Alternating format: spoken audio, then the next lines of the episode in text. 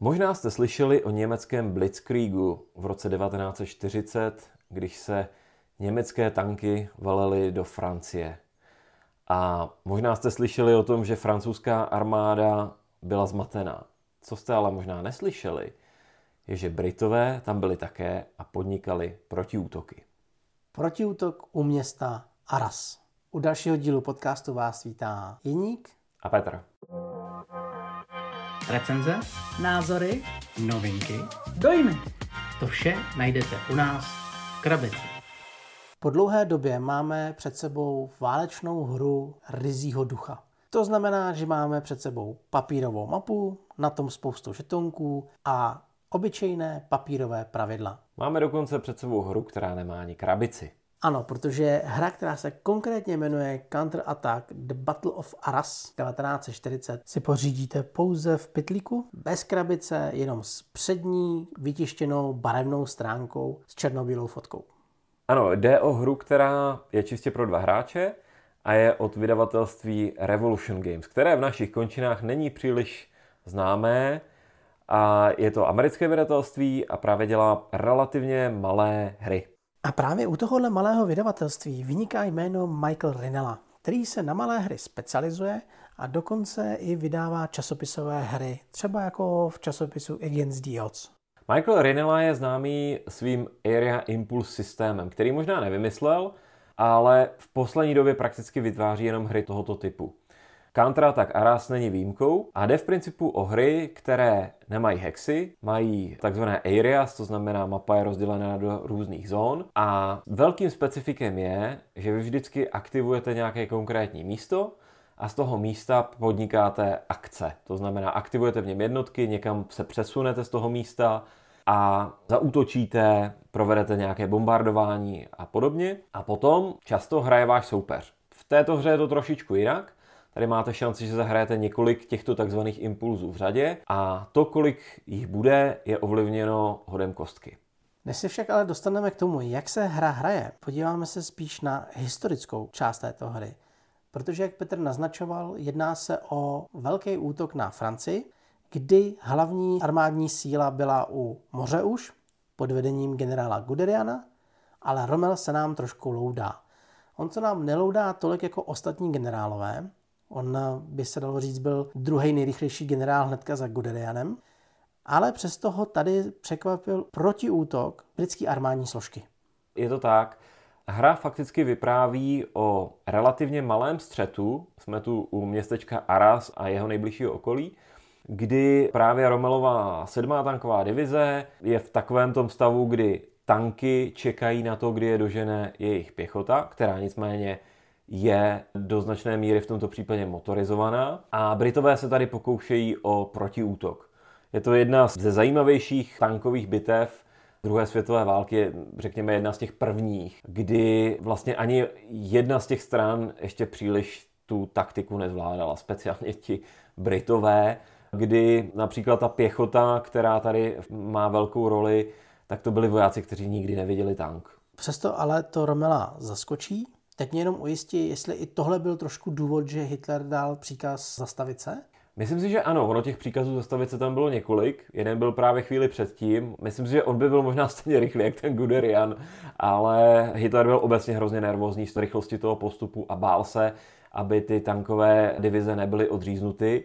Což konec konců byl i tady britsko-francouzský plán, kdy Britové měli ze zhora zaútočit právě kolem Arasu a Francouzi někde z jihu, což pokud vím, tak úplně nenastalo. Takže velký dopad asi na výsledek té invazi do Francie tahle bitva neměla, ale je to zajímavý střed. A právě v tenhle moment přistupují hráči k mapě, kdy Němec má na své straně převážně pěchotu a dělostřelectvo s, s protitankovými jednotkama, ale vepředu, hodně vepředu na mapě má vystrčený tankový jednotky, který ale vůbec netuší, že ten protiútok z té britské strany přichází. Proto ve hře ty tankové jednotky jsou zabržděný, čekají, až vy hodíte jejich aktivaci. Zatímco britský hráč je perfektně připravený na to, aby zautočil, a to tím, že překročí kanál okolo města Aras a snaží se vyčistit tu pěchotu směrem k Cambry a Bapaume.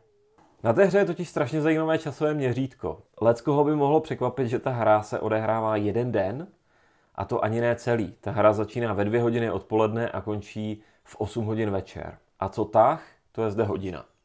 A už během toho tahu, jak jsem naznačil na začátku, se může odehrát několik impulzů, to znamená několik těch dílčích tahů, ale to je dané náhodou, jak moc se ta řada tomu hráči daří. A k tomu ještě hráči alternují, takže se toho během té hodiny může odehrát opravdu hodně. Vysvětlovat, jak se bitva o Aras přesně hraje, to tenkrát nebudem. Přece jenom je to válečná hra, pravidla jsou širší než u klasických deskových hrách, ale když se zaměří na pár detailů, tak hráči vždycky se rozhodují, jakou oblast na mapě budou aktivovat. V té oblasti mají nějaké jednotky a v momentě, kdy řeknou, že tu oblast zaktivují, tak se rozhodnou, co s těma jednotkama budou dělat. Neznamená to, že musíte vzít všechny jednotky a se všema něco dělat. Můžete se rozhodnout, že některý tam necháte na obranu, že některý pošlete do útoku, nebo že vystřelíte z dělostřelectva. A v momentě, kdy máte tu oblast hotovou, respektive už s ní víc dělat nechcete, tak si hodíte, jestli váš tah dál pokračuje a pokud ano, tak si vyberete jinou oblast a zase s ní uděláte to, co potřebujete.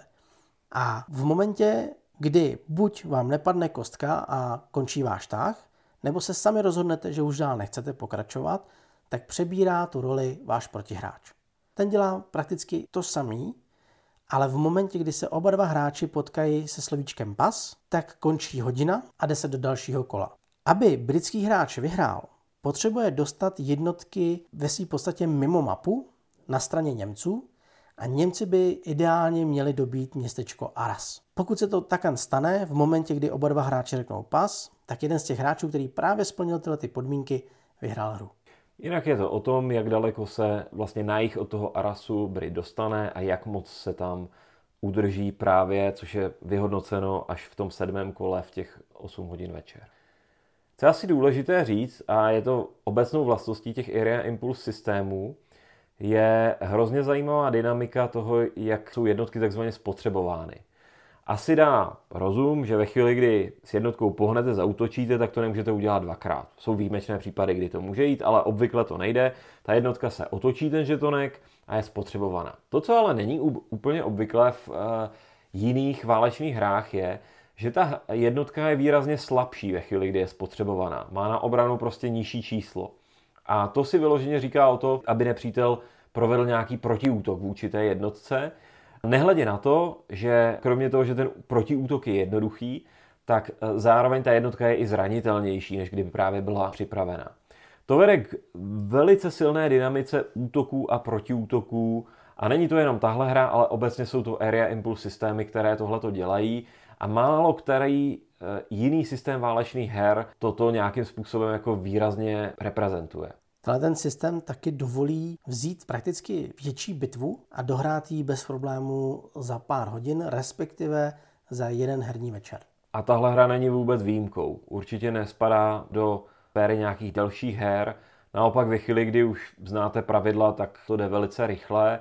A jediné, co to zbržuje, je skutečně přemýšlení hráčů, kterého tady není úplně málo.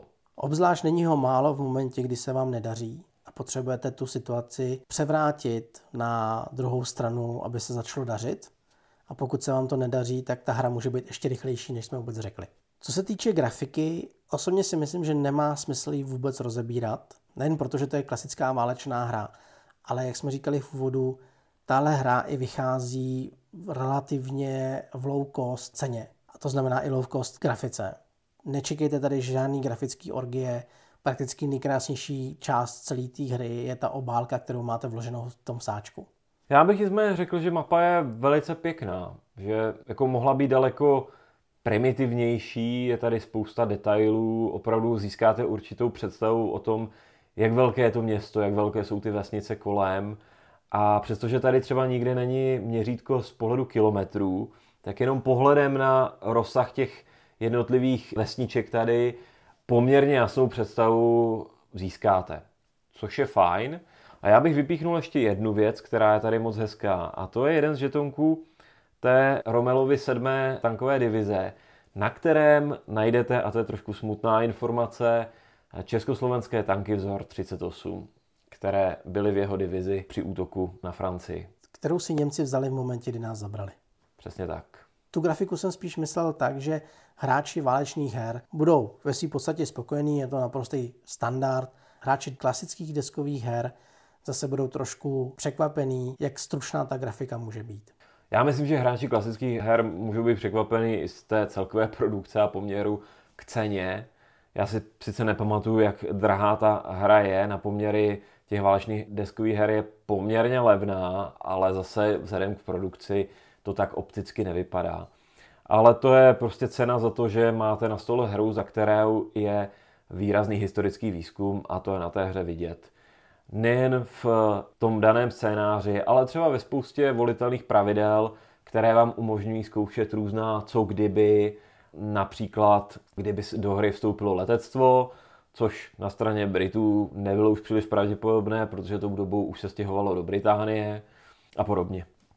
Pojďme ale na tu příjemnou část, kdy vám řekneme, co se nám na té hře líbí. Prvním plusem bude určitě to, že tu hru dohrajete za večer. Může se to zdát jako absurdní plus, ale to, že si sednete a celou tu hru máte opravdu zahranou, nemusíte ji někde skládat, ukládat, fotit, nastavovat, znova resetupovat, je pro mě velký plus a je to jeden z důvodů, proč právě tyhle ty malé foliové hry mám rád. Já bych tomu přidal, že ta hra je i dost jednoduchá. Ta pravidla skutečně nejsou složitá a to si myslím, že nejsou složitá ani pro hráče, který nikdy takovou tu hru nehrál. Pokud jste někdy hráli Area Impulse hru, tak to pro vás bude úplně primitivní. Mně celkově sedí ten Area Impulse mechanismus, protože vám dává relativně rychlej tah i protitah vašeho spoluhráče a tím pádem ta hra docela odsýpá. Nemusíte čekat na to, že on odtáhne 20, 30, 40 jednotkami a budete prostě hodinu koukat na to, jak on si láme hlavu. Tohle je naprosto rychlý a jednoduchý, takže ty hráči hrajou velice rychle, ale taky ta mapa se dost rychle mění a to mi prostě vyhovuje. Vyhovuje mě to, že pořád mám nad čím přemýšlet, pořád mám novou a novou situaci a vždycky si říkám, tyjo, tak zkusím tohle, nebo co když teďka budu jako pasovat a řeknu si, co on udělá, počkám si, jak se zachová. A pak zjistím, že on se zachová úplně jinak a zase řeším nějakou novou situaci. Tohle je pro mě jeden z asi z největších plusů. Já bych tomu doplnil, že kromě toho ty tahy nejsou nikdy nudné. Trošku už to jako řekl sám v tom, uh, nicméně já bych prostě doplnil to, že vždycky tady máte nad čím přemýšlet a je to jednak právě, že musíte prioritizovat, kde je to nejbolavější místo, kde chcete něco provést, nebo zda chcete vyčkávat na to, co provede soupeř a budete nějak reagovat. A je tady i poměrně zajímavé drama v pohledu toho, jak házíte na ty další impulzy. Takže vám se může stát, že chcete provést nějakou operaci v části mapy, ale víte, že potřebujete aktivovat třeba tři políčka, aby se vám to povedlo. A to už se vám nutně nemusí podařit. Když budete mít smůlu, tak se aktivuje jenom jedno, například. To je taky super.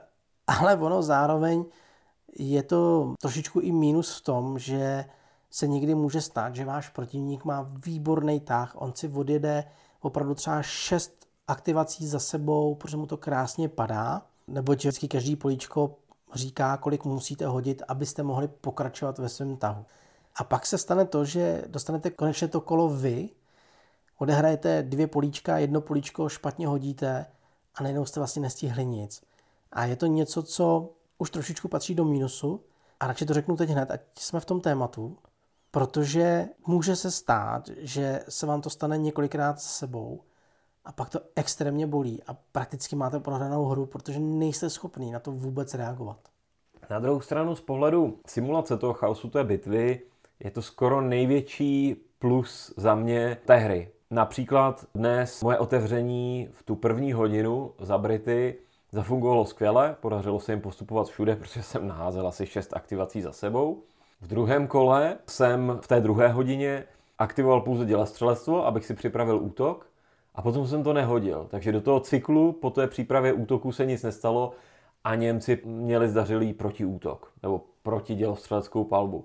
Takže tu dynamiku toho chaosu té bitvy si myslím, že tohle házení reprezentuje moc pěkně.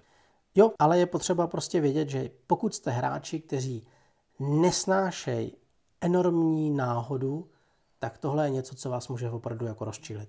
To je pravda, to je pravda. Na druhou stranu ta hra má fakticky skoro šachový charakter, bych řekl. Jo. Který je pro mě jak plusem, tak mínusem. Plusem je to z toho hráčského pohledu. Neustále řešíte, když on se pohne sem, tak já udělám protiútok tady a co když udělá protiútok tady, tak, takže ta mapa se celá dynamicky hýbe.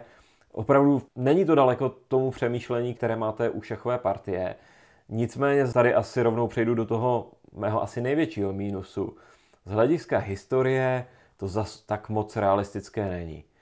Protože jsme v období, kdy rádia měli jenom ti Němci, Britové to měli velice omezeně, nějaká velká spolupráce pěchoty s tanky na straně Němců trochu byla, na straně Britů nebyla téměř vůbec.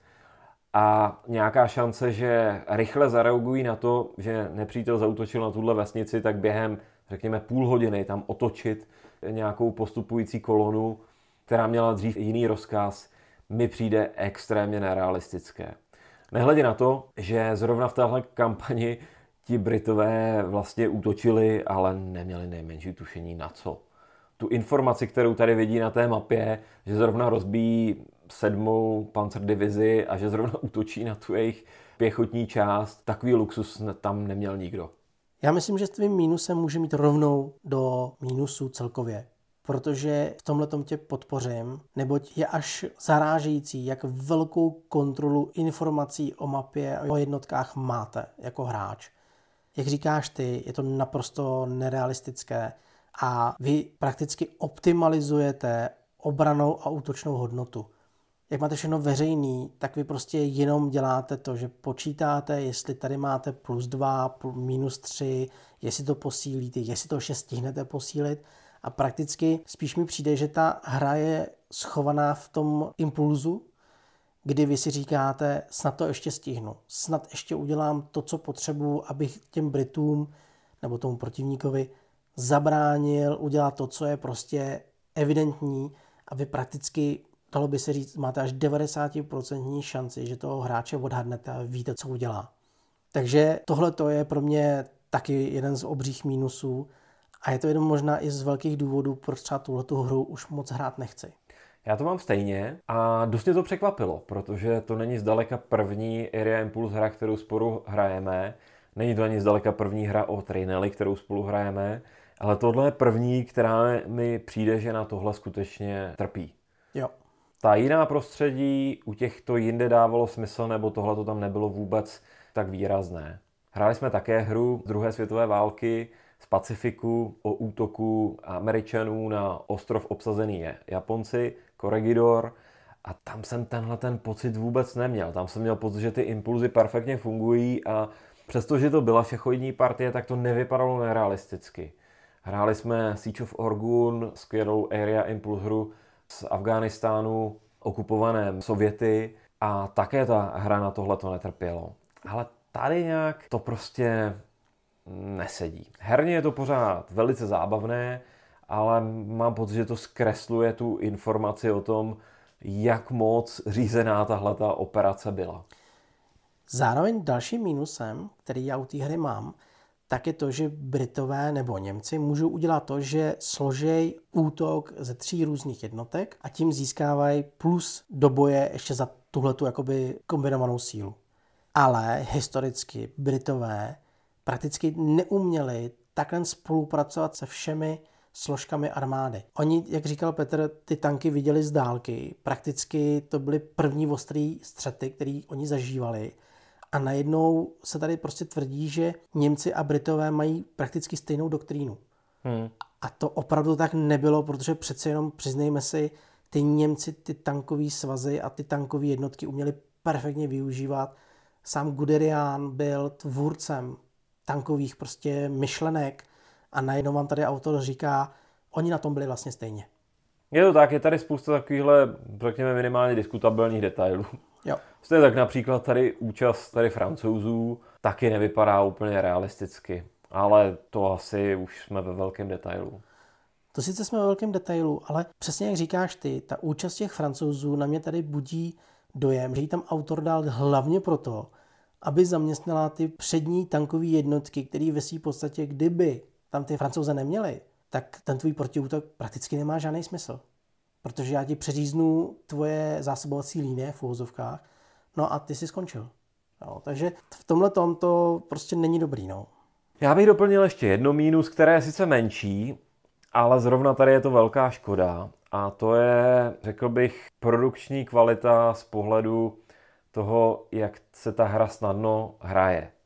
Mluvím o tom, že sice pravidla jsou jednoduchá, ale ve hře není žádný tahák, není žádný player aid, takže tabulky, které vám říkají, jak se vyhodnocují boje, tabulky, které by vám řekly, jak se vyhodnocuje bombardování, jak mají jednotky kolik bodů pohybu. Oni jsou na jednu stranu tak jednoduché, že si je za chvíli zapamatujete, ty tabulky. Na druhou stranu, kdyby tady ten tahák existoval, tak pravděpodobně pravidla nemusíte už vůbec otevřít a šlo by hrát pouze podle toho. Úplně trestuhodné je to například v tom, že v nějaký moment přicházejí do hry nějaké další jednotky nebo se uvolňují a to se prostě dává na turn track, na ukazatel tahů, kde by mělo být vidět, že v tenhle moment už by se potenciálně mohla aktivovat třeba tanková část té 7. divize. A tady nic není, vy to musíte hledat v těch pravidlech a to je promarněná šance. A přitom to je podle mě naprosto minimální práce tohle to dodělat. Oni by to bez problémů mohli dát na druhou stranu úvodní obálky té hry, protože na té obálce máte informace o tom, co ty žetony jsou, jaké hodnoty mají. A to jsou informace, které vy prakticky nepotřebujete v průběhu celé hry. Vy potřebujete vědět, kolik vás stojí pohyb do zóny, kde někdo není, kde někdo je, kdo je někdo čerstvý, kolik dostanete ztrát, když máte takovouhle hodnotu. A tyhle ty dvě tabulky, kdyby byly na téhle stránce, kterou já si prostě položím vedle mapy, tak mi nic nechybí ke štěstí ale vy pořád musíte v hlavě myslet na to, že pohyb sem je za dva. Když dáváte do této jednotky tři stepy, tak ona vám zmizí z mapy. Zase na druhou stranu, pokud je otočená naplno, tak ona jenom couvne. A tohle všechno si musíte pamatovat, i přestože ten papír mohl být prostě funkční. Nehledě na to, že to dost možná šlo vměstnat i na tu mapu. To je pravda, no. bez problému. Pokud máte pocit, že autorovi tentokrát tu práci haníme, tak nejste daleko od pravdy. Bohužel, tím, že od něj jsme hráli už víc her, tak vidíme, že tady prostě asi trošku polevil ve své pozornosti. Vůbec nechápu, jak mohl přehlídnout takové věci, jako že Britové neuměli s těma tankama tolik pracovat. Je to takový zvláštní, až mi to k tomu autorovi nesedí. Já mám pocit, že v téhle hře šel příliš do takového toho design for effect že se snažil, aby to jako kineticky potom dalo to přibližně to, co se stalo a že to příliš odběhlo od nějakých základních předpokladů. Abych to shrnul za sebe, tak přestože z bitvy o Aras příliš nadšený nejsem a asi se k ní vracet nebudu, tak bych úplně nechtěl, aby to naše hodnocení vyznělo tak, že celkově tyto Areas Impulse hry nestojí za vyzkoušení. Myslím si, že jich existuje poměrně dost a jsou to dobré nejen vstupní hry do světa různých válečných konfliktů, eh, spíš v, v malém měřítku, ale myslím, že mnoho z nich neurazí ani pokročilejší hráče. Jmenujeme třeba Monty's Gamble od Multiman Publishing. A pro spoustu hráčů, kteří se budou chtít podívat, co se třeba událo právě v roce 1940, tak na takovéto první seznámení já bych klidně doporučil i Counter Attack, The Battle of Arras. Já se k tobě přidám v první části tvého doporučení. To znamená, vyzkoušejte jakoukoliv hru v tomto systému. Ten systém je opravdu velmi zajímavý. Třeba i Storm over Stalingrad nebo Storm over Normandy jsou hry, které ukazují v rychlosti, jak celá ta operace probíhala a jak to bylo zásadní, jak z pohledu ať už pojenců nebo naopak Němců, a v rychlosti dostanete krásný zážitek a budete spokojeni. To, že se to nepotkalo právě u městečka Aras, neznamená, že byste zatím měli zavřít dveře. Ne, ne, ne. Jenom si myslím, že tady, jak říká Petr, se potkalo víc chuti udělat hru, než právě válečnou historickou hru. Takže za mě bitva o Aras nedostane doporučení a radši se podívejte po jiných hrách v tomto systému. Děkujeme za váš poslech. Kdybyste měli cokoliv na srdci, neváhejte napsat na podcast.gmail.com nebo skočte na Instagram podcast Krabici. Budeme se těšit u dalšího dílu a užijte si den. Ahoj. Ahoj.